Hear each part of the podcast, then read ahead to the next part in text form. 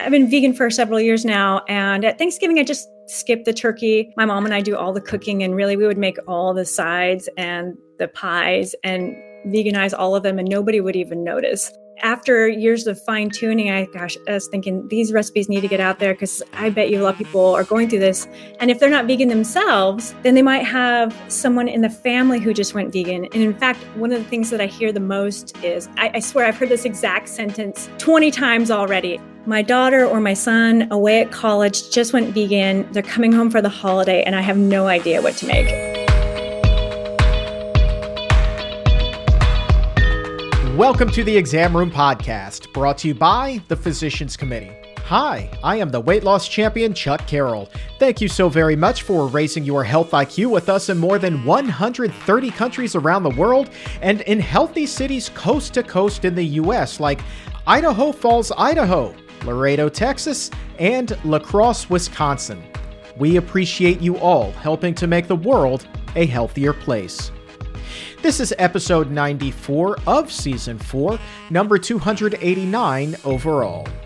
And if you are still working on your Thanksgiving menu, don't worry. This is the show for you because we have not one, but two creative culinary geniuses here with us today. First up is Audrey Dunham. She is the founder of Peanuts Bake Shop and the wife of comedian Jeff Dunham.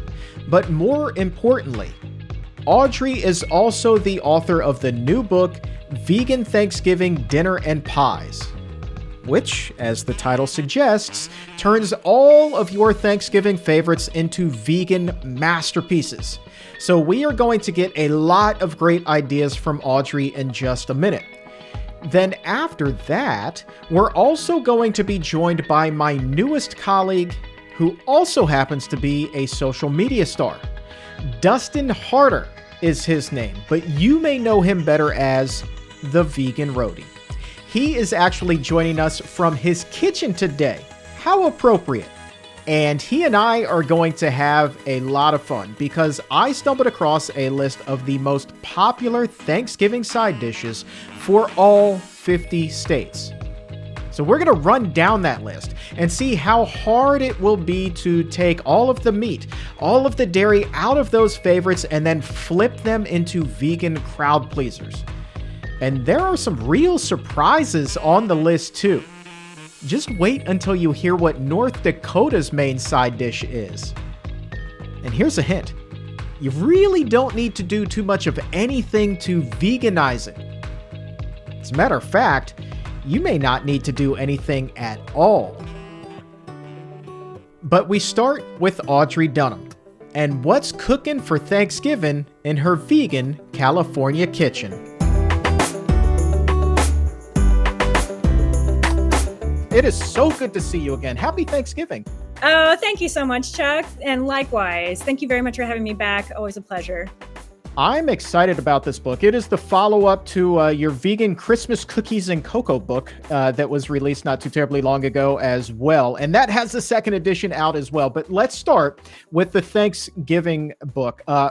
Did you come up with the idea to do this because of exactly what it was I was just talking about? Like, I don't know the first thing about vegan cooking. Please help. 100%.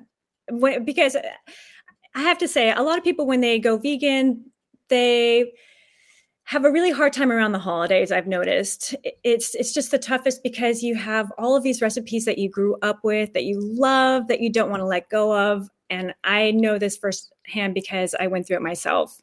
It was really, really challenging. And I figured if I'm going through it, then I bet other people are going through it too. So how about I take all the classics, all the dishes that people know and love, completely veganize them and put them in a book for people so they have a handbook to turn to during the holiday season. Ah, you are truly doing the best job in the entire world right now. My goodness gracious. Let's start with the big one, okay? Everybody's like, well, turkey is the centerpiece of Thanksgiving at every table across the country, unless it happens to be a vegan table. So if you are celebrating a turkey-free turkey day, what would you recommend serving up instead of the turkey? Well, I actually have a whole section in the book that has main courses. And it's interesting because I've been vegan for several years now. And at Thanksgiving, I just skip the turkey. my mom and I do all the cooking, and really we would make all the sides and the pies and veganize all of them, and nobody would even notice.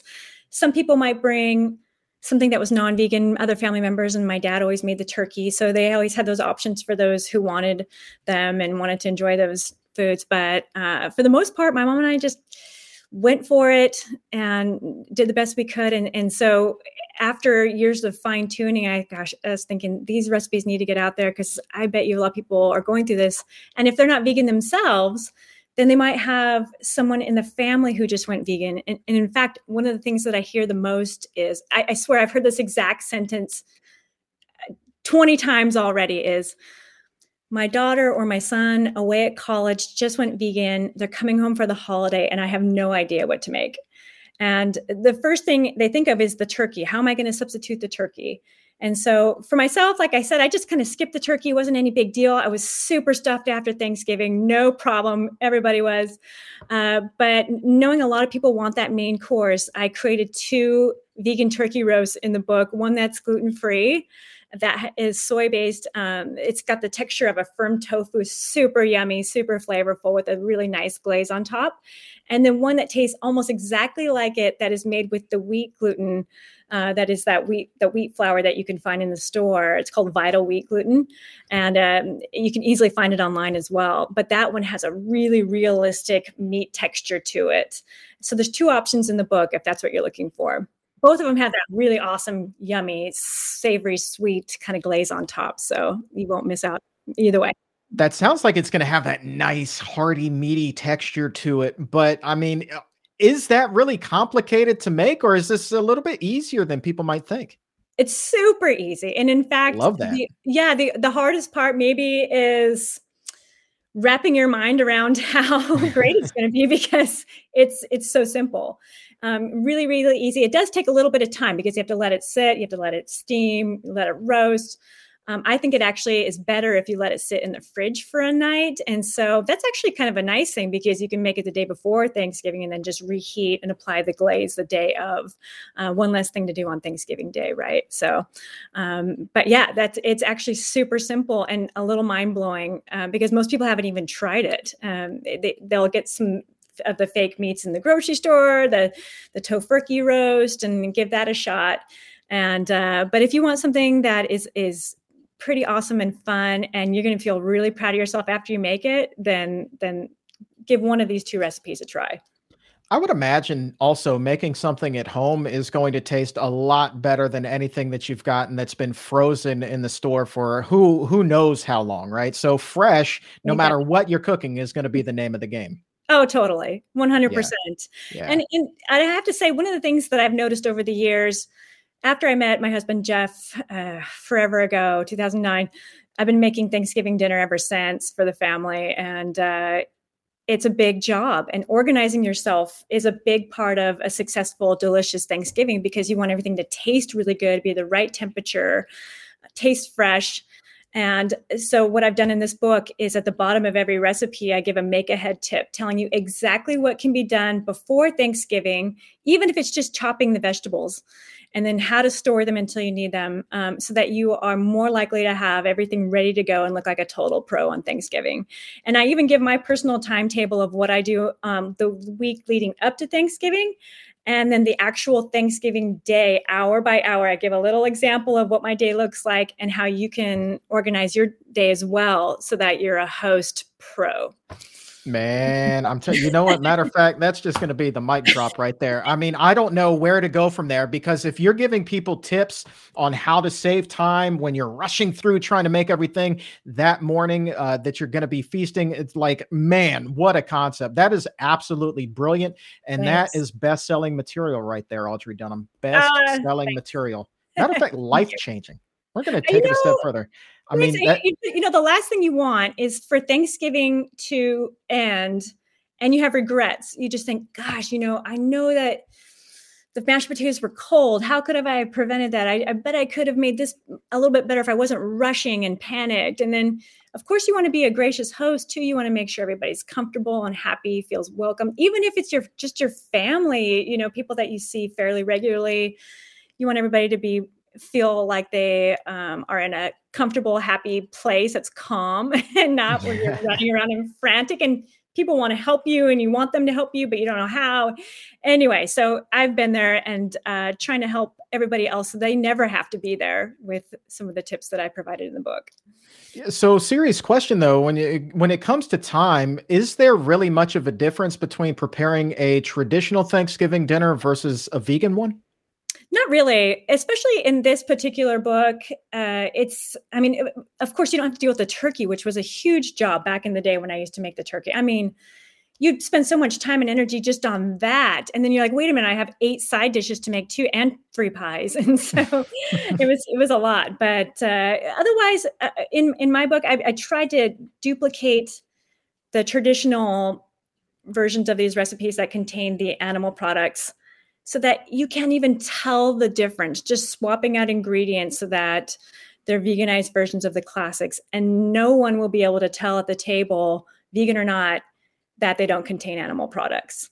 So that you can, if that's your goal, to create something that you can enjoy if you're vegan or if you have somebody attending who is, and you don't want to have to make separate dishes for everybody. Gosh, what a pain that is, right? You want everybody to enjoy everything.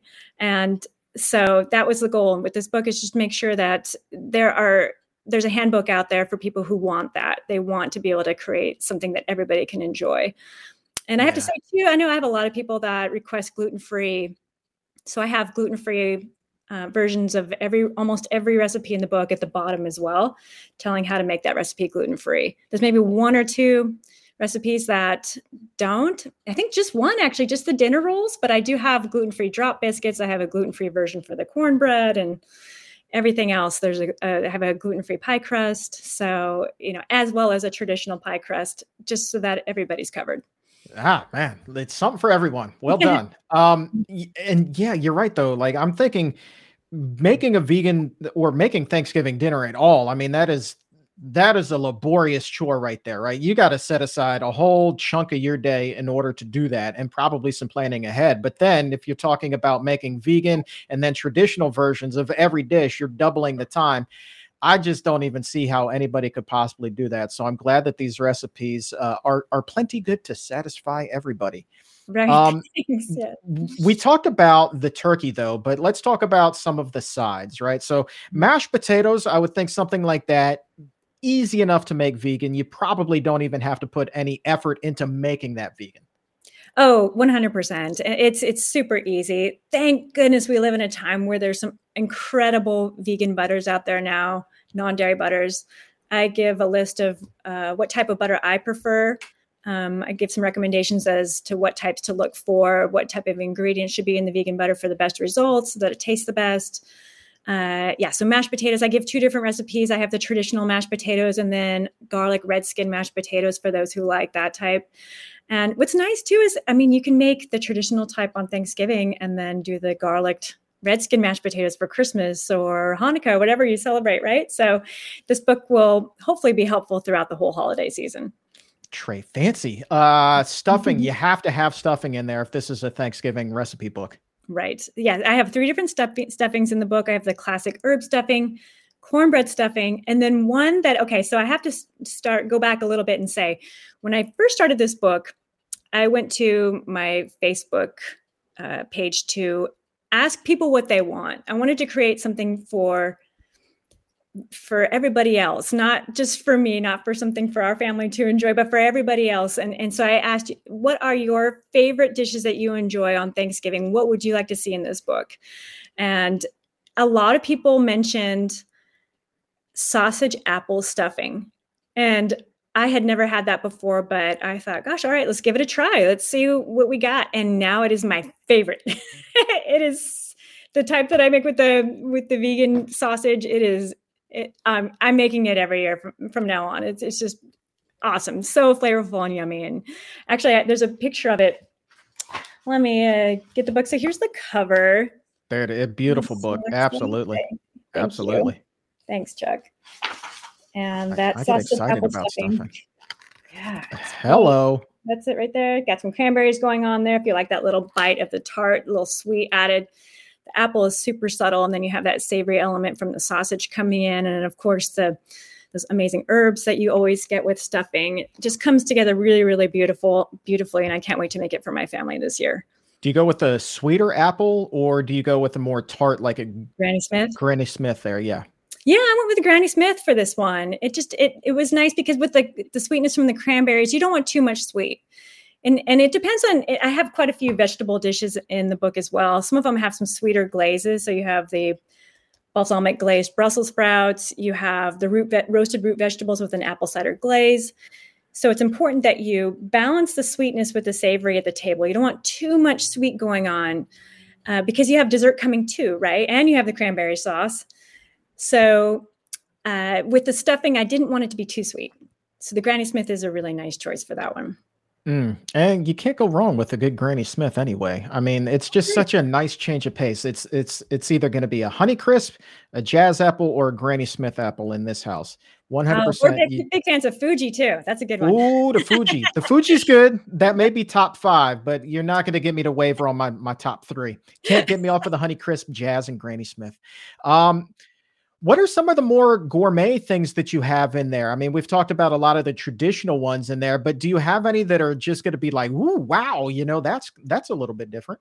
Oh, gosh. Okay, so if we're talking desserts, there's a caramel apple crumble slab pie, which is perfect for a crowd. We're actually making that. I've already planned out my Christmas Eve menu.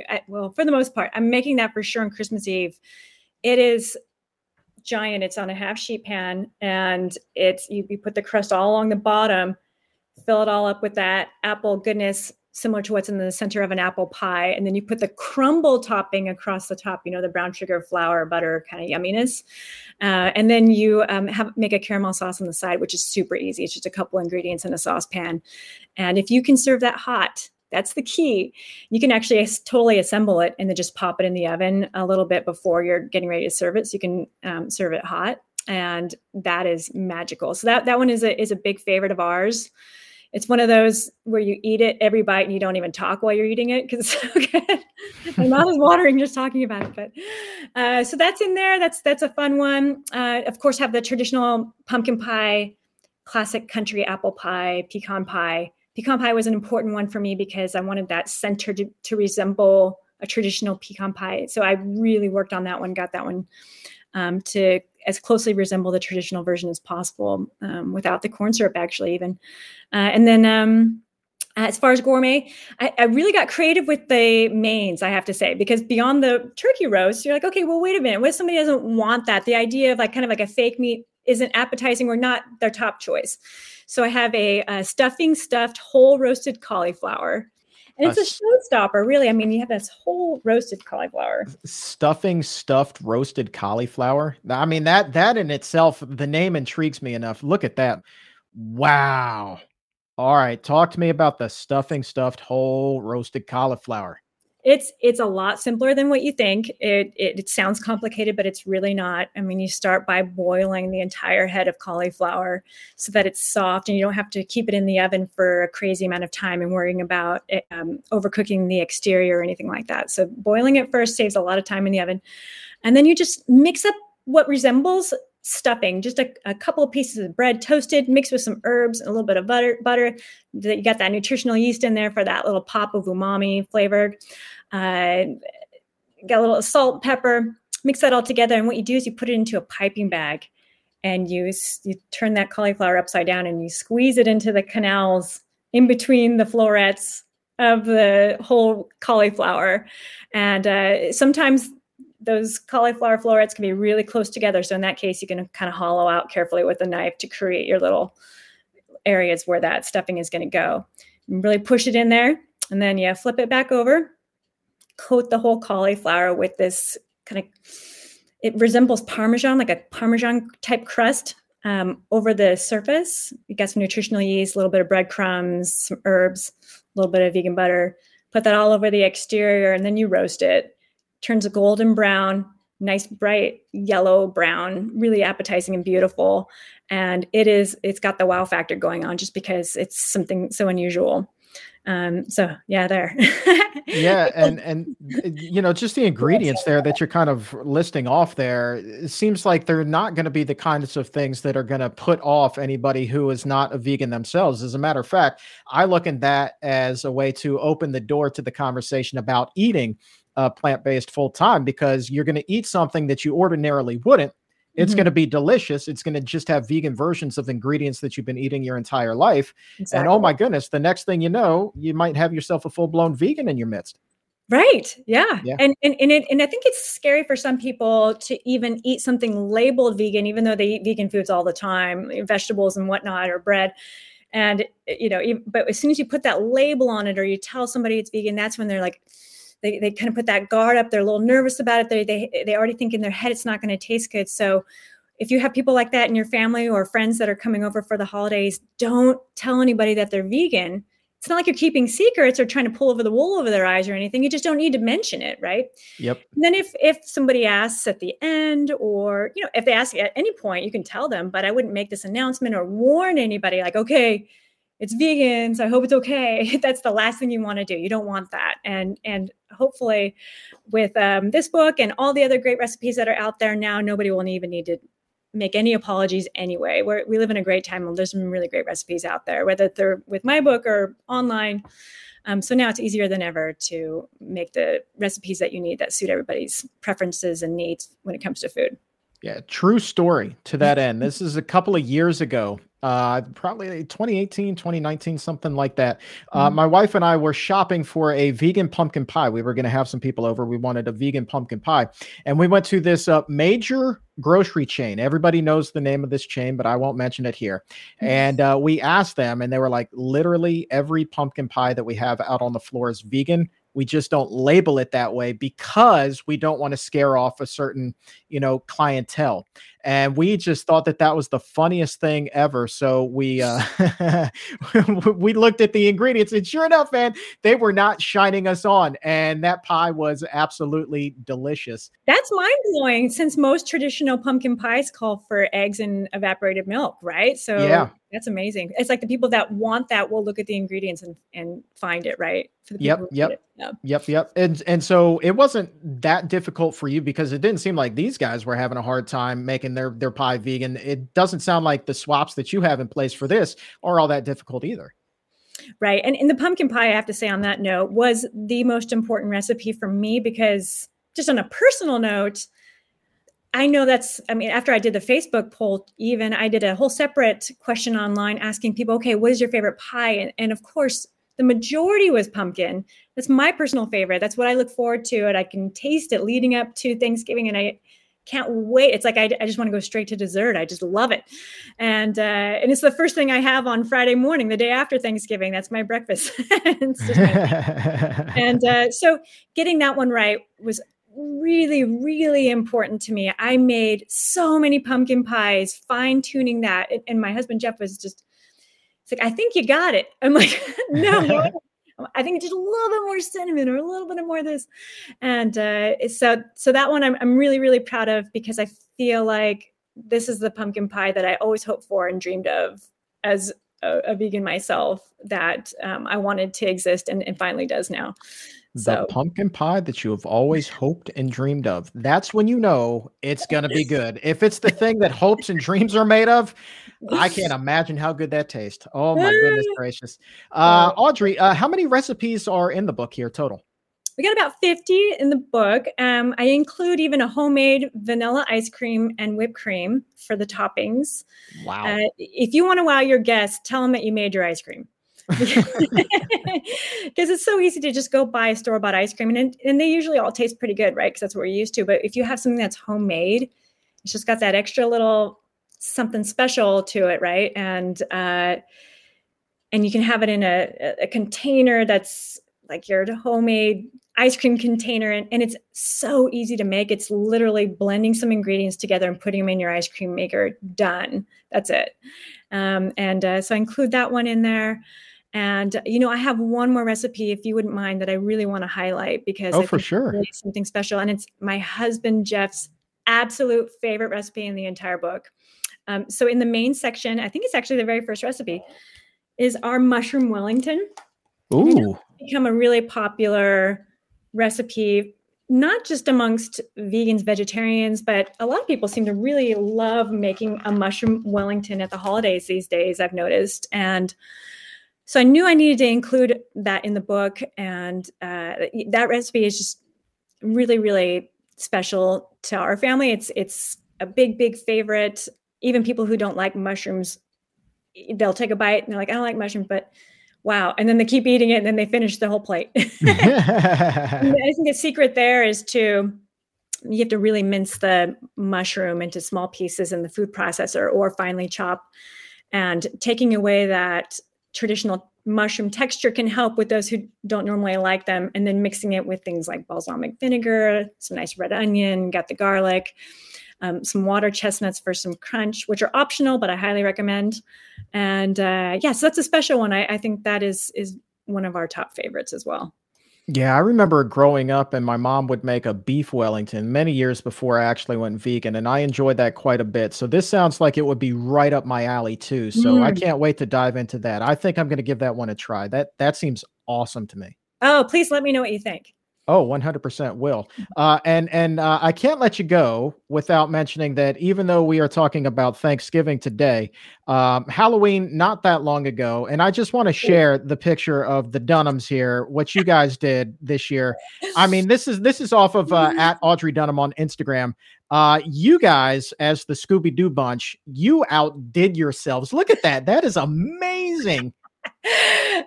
Thank you. We have a lot of fun at Halloween. Okay. Well, I have a lot of fun at Halloween. My family's nice enough to go along with it. We do a theme every year. Thank you so much. Last year we did a traditional monster theme. I did a throwback. That's from a couple weeks ago. You could see that on Instagram too. And where Jack, the little boy in the front there, is playing Shaggy, who is a mummy, and James, my other twin son, is a vampire, and I was Bride of Frankenstein, and Jeff was Frankenstein. We do a different theme every year. We have so much fun with it, and it might get trickier as the years go on to convince these boys to keep dressing up with me and Jeff too. But so far, they're hanging in there. Do they know who their parents are? I think that this is going to be a lifelong tradition. I hope you don't have any issues with that, because this is just, healing the world right here. I mean, you guys nailed this. I mean, I'm looking at Jeff's blonde wig for Fred, and you are the spitting image of Daphne here. It's just incredible. Thanks. Well, I have to say, the star of the show here is our little dog Rhodey in my hand. She's our Velma. That dog, as long as she's warm, she's happy. So with that sweater and that added wig, I didn't know how the wig was going to go, but she seemed more comfortable and happy than ever in that outfit. Just, I think she was warmer than she had been in a while with the cooler weather we had in October in Los Angeles this year. And so she was super happy. And we posted a close-up picture of her as well. And I mean, I had people saying, Rhodey wins Halloween 2021. That's her name, Rhodey. And I'm thankful she went along with it as well, because she added a lot. Oh man, that is just the best. And my goodness, if you're listening to the podcast, scroll down to the episode notes, click on the link to Audrey's Instagram. It'll take you right to that photo. You have to see it. I mean, this is Hollywood magic. That's what that is. Unbelievable. Y'all look like y'all walked right off of a movie set to do that thing. I mean, that just so well done. So well done. Oh, thank you. And the book, Vegan Thanksgiving Dinners and Pies, also very, very, very well done. And of course, the second edition, Christmas right around the corner, just released the second edition of Vegan Christmas Cookies and Cocoa. There it is. See that one? Second edition as well. So go ahead, pick that up. We've got recipes for all seasons now with Audrey Dunham. It is so good to catch up with you. It has been way too long. Oh, I agree. And it's always an honor, Chuck. So wonderful to sit with you. You're a dear friend of mine. And so catching up on camera and off camera today has been great. And thank you for the kind words. Really appreciate it. Audrey Dunham, we'll talk to you again soon. All right. Sounds great. Thanks, Chuck.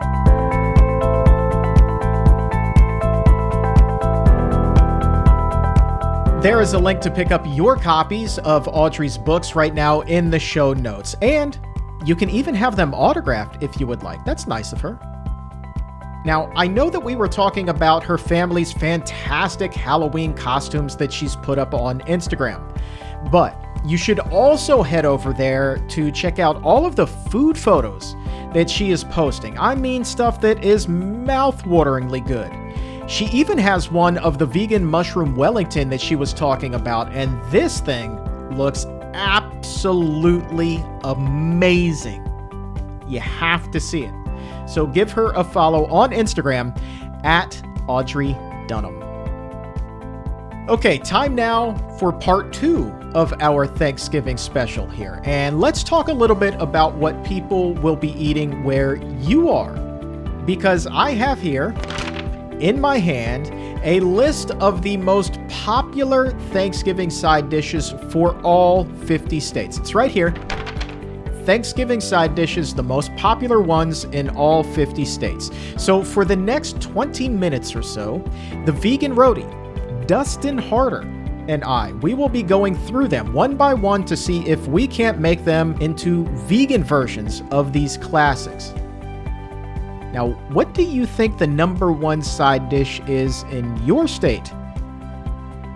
Well, let's find out.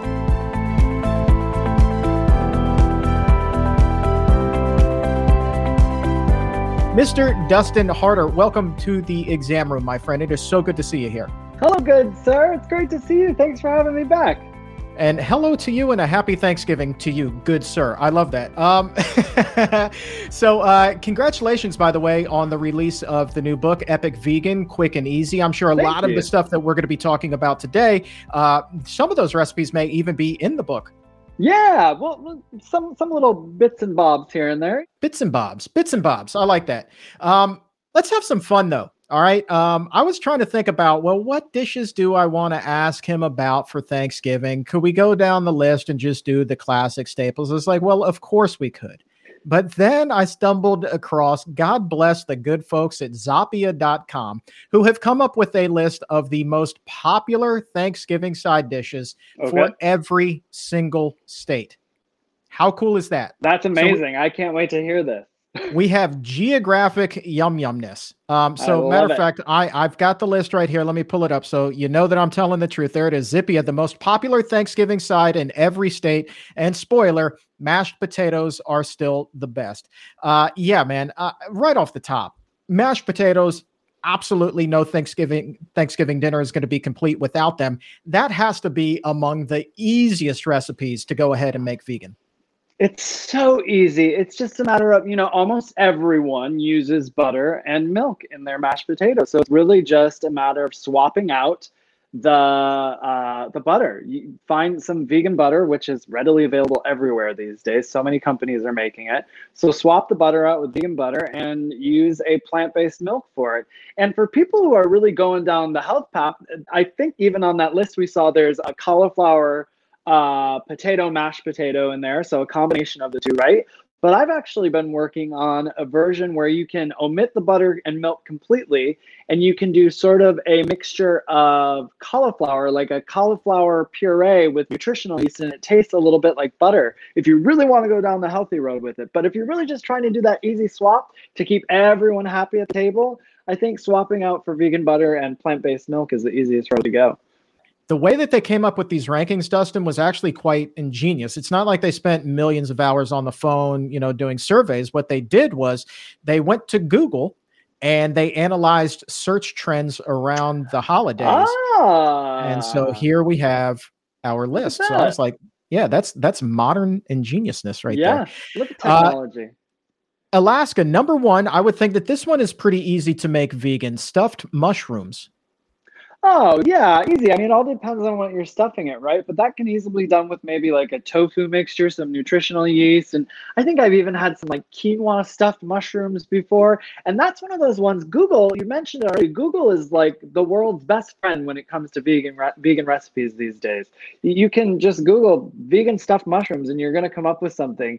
And if we're stuffing it with cheese, there's a lot of cheese, plant-based cheese companies out there these days that are making a lot of great products. Some with very minimal ingredients as well. So there's lots of great options in terms of substituting that out if you really want to go that road too.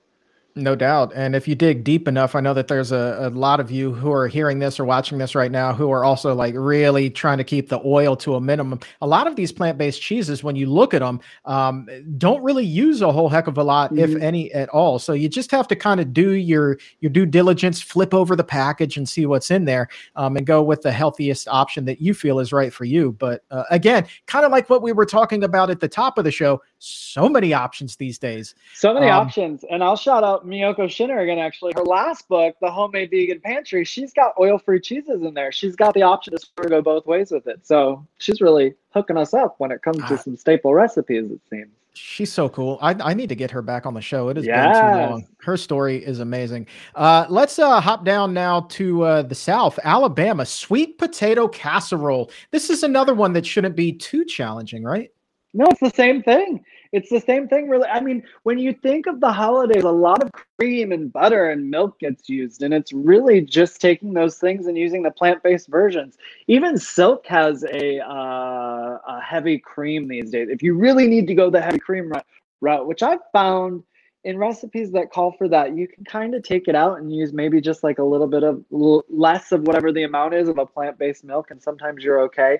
You can make a heavy cream with cashews. You can make a heavy cream with silk and tofu. So there's a lot of different routes to go, but ultimately that sort of sweet potato casserole is going to be subbing out the same things, butter and milk probably. I would think so. Now let's head down to Arkansas. So I'm not sure that I would call gravy a side, but nonetheless, Arkansas's favorite side is white gravy. Gravy is something that's easy enough to keep it plant-based, right? Yeah, absolutely. That white gravy is usually a milk base of some sort. So even if you didn't look up vegan white gravy, if you Googled white gravy recipe and you see that it calls for XYZ of milk, you can just replace that with plant-based milk. All right. So we said at the top that mashed potatoes were the most popular side. Look at this. Arizona, California, Colorado, Connecticut, all mashed potato lovers right there. And then you get to Delaware, cauliflower mashed potatoes. So swapping out, I guess, the regular russet for some cauliflower. Well, cauliflower, you can do all cauliflower, or sometimes you can do a mixture of both of them. So you can still sort of get that texture of the mashed potato in there. It's a little, what's the word I'm trying to think of? Grainy is not the right word, but if you do the just cauliflower, it's still delicious, it's still tasty, but it doesn't quite hold the structure that the potato does. So sometimes people do a mixture of potatoes and cauliflower, and sometimes people just do straight up cauliflower. Now, I don't want to spend a whole lot of time on Florida because they've got rolls, and so I mean that's easy enough. Georgia, collard greens. Let's talk about this because I was raised in the South, and traditionally you can't have collard greens without the ham hock in there, right? So you got to put the ham hock in there and even some bits of ham on top of that, some vinegar, and just a whole truckload of salt. So if you want to make something for your guests, collard greens that are healthier and don't have that ham hock in there, how would you go about keeping that flavor without the pork? I would use smoked paprika or liquid smoke. Probably smoked paprika. I tend to lean towards that a little more, and I find that the liquid smoke to me has a little too much of an artificial taste to it. But smoked paprika, a little bit of that goes a long way. Mix it in when you're steaming those greens, and it'll be absolutely delicious with a little veggie broth. And you know, all the things like you say, salt is still a factor in here. If you're cutting back on it, you can cut back on it. The smoked paprika sort of makes up for some flavor in there. I'll never forget, my dad's from Alabama, and I was visiting for an Easter, and my aunt was like, well, I made you some collard greens. And I was like, great. So there's no, and she goes, well, I use chicken broth. And I was like, I don't know how to politely get around this right now. So we all have that moment, right? In family where that kind of happens. But it's an easy swap, and just make sure you're using vegetable broth instead of chicken broth. Oh, that's such an awkward conversation, isn't it? Yeah, I get that question so hard too. She was trying so hard, so I really appreciated it. I know. What do you do? What do you do? Well-intentioned. All right. So Hawaii, also a mashed potato state. Iowa, green beans. Now, I'm going to go out on a limb and say they're not necessarily talking about just run-of-the-mill green beans. When I think Thanksgiving, to me, and green beans, it's got to be that green bean casserole. Sure. How would you do it plant-based without any of the dairy that's traditionally in there? Yeah, a lot of the time it's a cream of mushroom soup that makes the base of it. So you can make a base with a like a mushroom gravy base essentially, and then you're going to mix the green beans into that. And then usually the fried onions that you traditionally get are vegan. And then some supermarkets like Kroger and Sprouts have a gluten-free version if you need a gluten-free fried onion.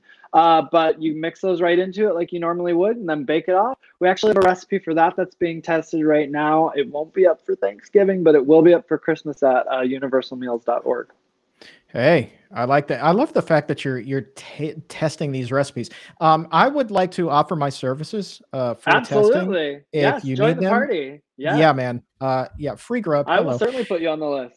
Oh, you are such a good gentleman. I'm so glad you came into my life. By the way, over at PCRM.org/Thanksgiving, you can sign up there for a Thanksgiving e-cookbook. You got all kinds of recipes. I think there's like 20 some odd recipes in there. You were just talking about like a cream of mushroom, but there's also a killer recipe in there for a mushroom bisque and mushroom gravy. Perfect. Both. Yeah, really healthy options that no doubt will be crowd pleasers. Idaho side salad. Right? Okay, hold on. How is Idaho not a potato state? Right? Capital. I mean, come on, Idaho. That's amazing. Blow my mind. They must not look it up because they've just been making it forever. So they're like, we don't have to look up mashed potatoes. We need to look up salad. So they're Googling the salad. Oh, that's wild. Indiana, green beans. Kansas is creamed corn. So yeah, honestly, Dustin, I have not seen a vegan recipe for a creamed corn. I would imagine kind of in the same way you were talking about cream of mushroom, you can do something like that, correct? Yeah, it's with the cream corn, I think I would almost make it because I've done like a cream corn sort of bisque before, but I think I would cook the corn however I needed to cook it, and then I think I would take some out and then put it in a blender and puree it up and then put that back with the corn, the whole pieces of corn, and that way you'd sort of create a cream that's made out of the whole food still. All right, so now we're going to head over to Kentucky, and this is an interesting one to me. Hash brown casserole. Number one, never heard about that for Thanksgiving. Number two, that screams breakfast to me, not dinner. What do you think is going on? Well, it's funny because as you said this now, but it is in the breakfast chapter. In my new book, there is a potato hash brown. It's called the Little Sisters Cheesy Potatoes. So it literally, and it is that. I'm from the Midwest originally, from Michigan, and there it is potatoes and cheese, and it's a casserole. And I think, and sometimes a cream of mushroom soup actually goes in there as well. So it could be that same thing, making mushroom gravy, mixing it in. You could get that silk heavy cream, or you could do a cashew cream sauce mixed in, or you can even do a sort of, you can get a vegan sour cream from the store or make your own with silk and tofu. And you can mix that all in with the potatoes and then you bake it, anything like that. For the cheese, you could do a whole food cheese sauce. This in my book, I do one made out of pumpkin puree. Or you can do one made out of squash if you want to, or you can get store-bought cheese if you want to go that route too. You know, we want to be able to suggest things for everybody, for people who are trying to go vegan quick and easy, and for people who want to make everything from scratch, right? It just depends on where you are in life. You know, mm-hmm. I think that when you're first making that switch, you may be a little greener in the kitchen, pardon the pun, but then as you advance, man, you get well seasoned and you can just do some magical things in there. Yeah. So let's look at the next state, Louisiana, cornbread dressing. So we're not talking about actual cornbread. We're talking about dressing here. In that Thanksgiving e-cookbook I was just talking about, there's a wonderful recipe for cornbread muffins. This has to also be one of those dishes that easy enough, right? To take out all of the animal products. Yeah, I mean, really, we're just talking about putting in a vegan cornbread in there. So, I mean, you could even take that muffin recipe, make those muffins, and then cut all that up, maybe toast the muffin pieces for a little bit. I mean, just if anyone's looking for a recipe, they can get that Thanksgiving ebook because that's free to everyone, isn't it? That we offer that for free. It is indeed. Yeah. So yeah. So you can get that cornbread recipe and chop all that up, toast it, and then throw it into any sort of cornbread dressing that you have. Yep. PCRM.org/Thanksgiving is where you go for that. All right. Next state on the list here is Massachusetts, which is mashed potatoes. That's another potato one. Maryland, where I am currently, collard greens. All right. Score one for Maryland. If we take out the ham hock, we're doing okay. All right. Maine is stuffing. I feel like we've already covered that. Michigan, rolls, covered that as well. Now, we have two wild cards here that I did not see coming. Minnesota and Missouri both have charcuterie tray as their favorite Thanksgiving side dish. For those who aren't familiar with a charcuterie tray, what in the world is that? Yeah, it's typically a tray full of cured meats and cheeses and stuff like that. And it's really easy to assemble a vegan version.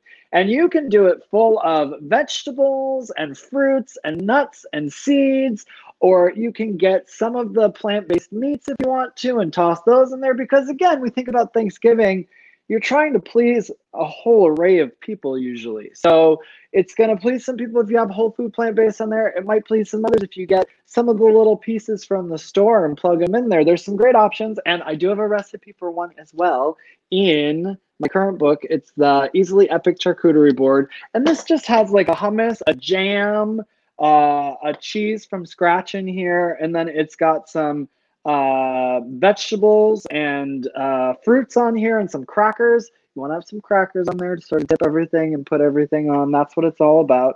But it really is just about creating a board full of little treats for people, really.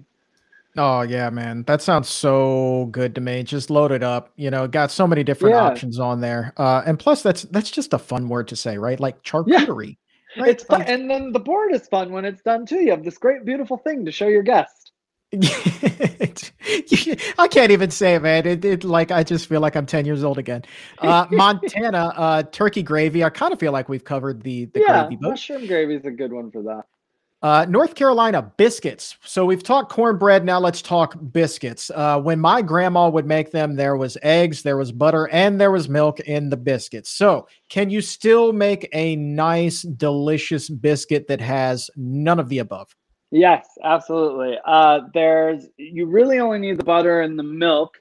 So you can easily find your favorite recipe probably and substitute out whatever you need to. There's also great vegan egg replacers. You know, you can do a whole food replacement with chia seed or flaxseed, but you can get certain companies just have egg replacers, and it's a powder you mix with. And it's a powder, but it's like starches essentially. And you mix it with some water and you set it aside for 5 minutes. It thickens up and it's an egg. So if you have a recipe that really calls for an egg, like a baked good specifically, you can go that route, or you can go the more whole food route, as I mentioned.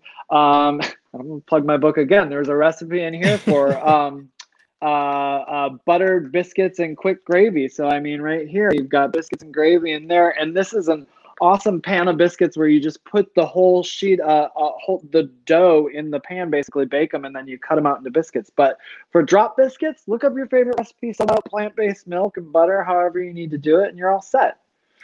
All right. So I'm just going to let me highlight this one because, boy, this one shocked me. North Dakota, fruit salad. Can you believe that? North Dakota, number one Thanksgiving side, fruit salad. Hallelujah. You know who's from North Dakota, right? Who's that? Dr. Barnard is from North Dakota. Yes. I think that maybe he had a little bit of influence on this one. A little fruit salad. I think that, again, that probably takes us to them really knowing what they're doing at Thanksgiving. So they're looking up fruit salad to try and make sure they've got the fruit covered. Ah, good point. Nebraska. Crescent rolls. So I would think that Nebraska would have something to do with corn, but not necessarily. Yeah, I mean, that's right. Stereotyping. New Hampshire, stuffing. We've covered that. Stuffed mushrooms for New Jersey. Side salad, New Mexico. Way to keep it healthy, New Mexico. All right. Nevada loves them some mashed potatoes. New York. All right, here we go. This is very New York. My stepmother lives in New York, has for many, many, many years. She cannot eat sweet potatoes without marshmallows. And back down here in the South, I know that one of the more popular dishes is sweet potatoes with about a gallon of Caro syrup and then marshmallows on top of that. And then you put that in the oven and you bake it. And in 20 minutes, you've got diabetes.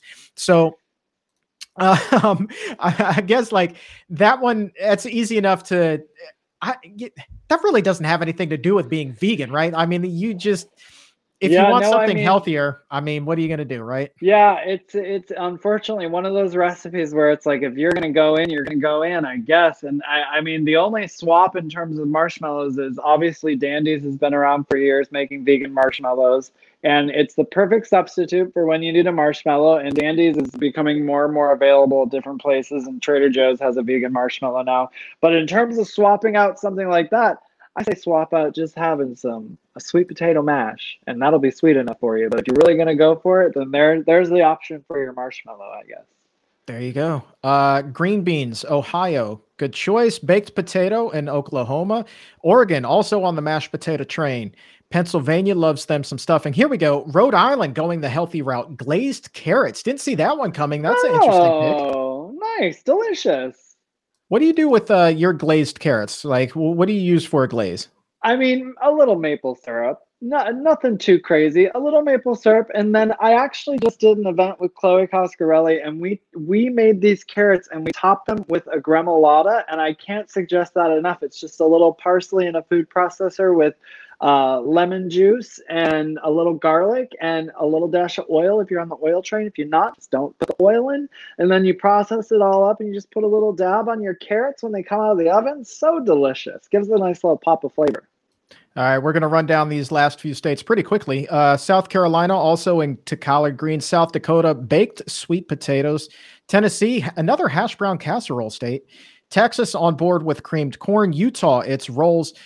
Virginia and Vermont. These are the only two states, by the way, that have macaroni and cheese at the top of their list. I'm really surprised that only two states out of 50 went the mac and cheese route.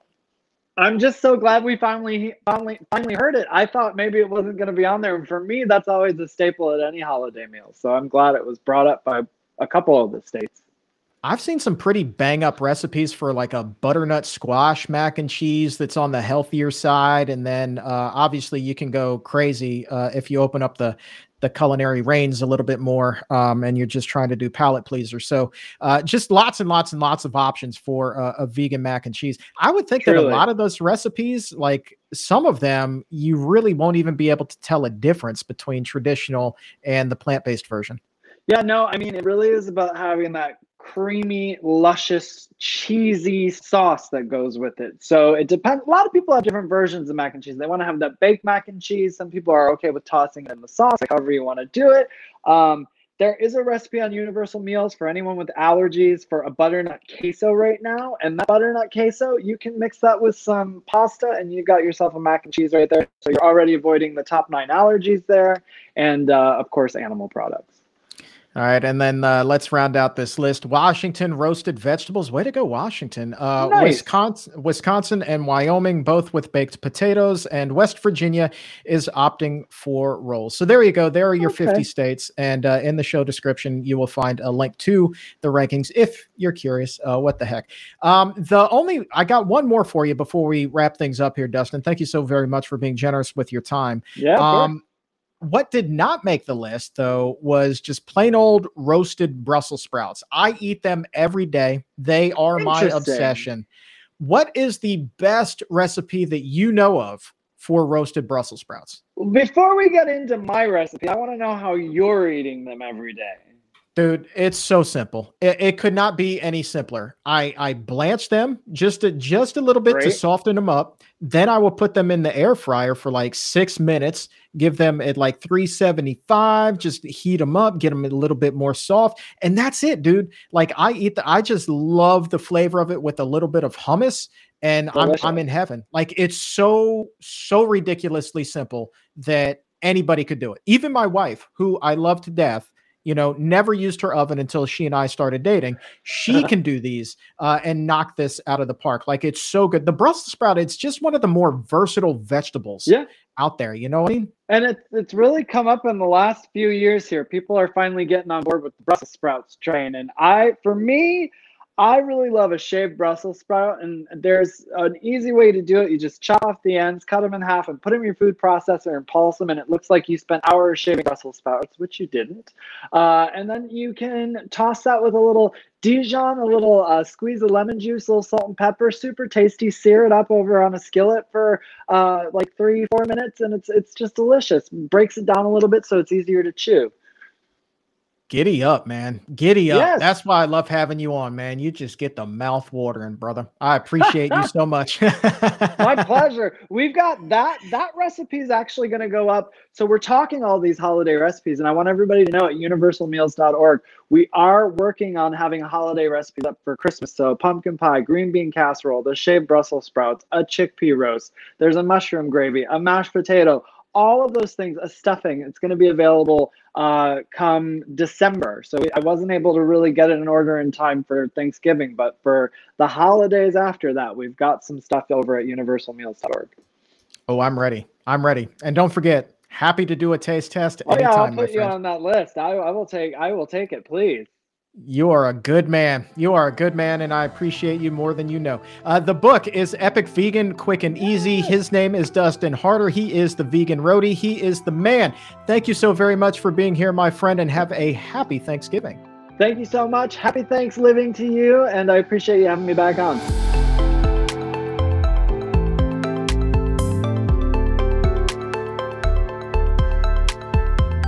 And yes, indeed, you can find a link to the Thanksgiving e-cookbook that is filled with whole food plant-based recipes in the show notes right now, or you can hop over to pcrm.org/Thanksgiving to download your copy. And also in the notes is a link to buy Dustin's book, Epic Vegan, Quick and Easy. You gotta pick this one up. That book is so much fun.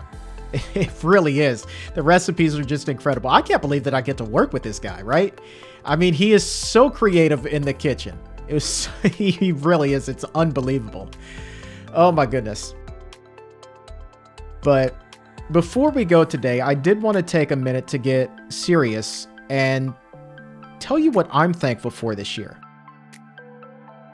And what I'm thankful for is you. Thank you. Thank you so much for making this show what it is.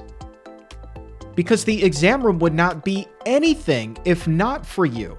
The fact that it has been downloaded more than 6 million times and heard in so many countries, it's more than I could have ever possibly imagined. And you all are so kind. I love hearing from you, all of your warm messages. And even when you're having a tough time and you need some advice, I'm not a doctor. I'm not a nutritionist. We have plenty of them on the show. But I am so touched that you would even think to reach out. And when you tell me about the health transformations that you have experienced, it just makes my day. You tell me about lowering your blood pressure and losing weight, reversing diabetes and heart disease. You tell me that you got your life back. And that is why we share this nutrition knowledge and this inspiration with you. That's exactly why we do it. Because every time I crack the mic and I sit down to do this show, it is my sincerest hope that we are teaching somebody who feels lost and hopeless that they absolutely can live a longer and healthier life. So when my family sits down at the Thanksgiving table this year, and we're going around and we're saying what we are grateful for, what I'm going to tell them is you. And for today, that is going to wrap things up. I want to say thank you once again to Audrey Dunham and Dustin Harder for being here.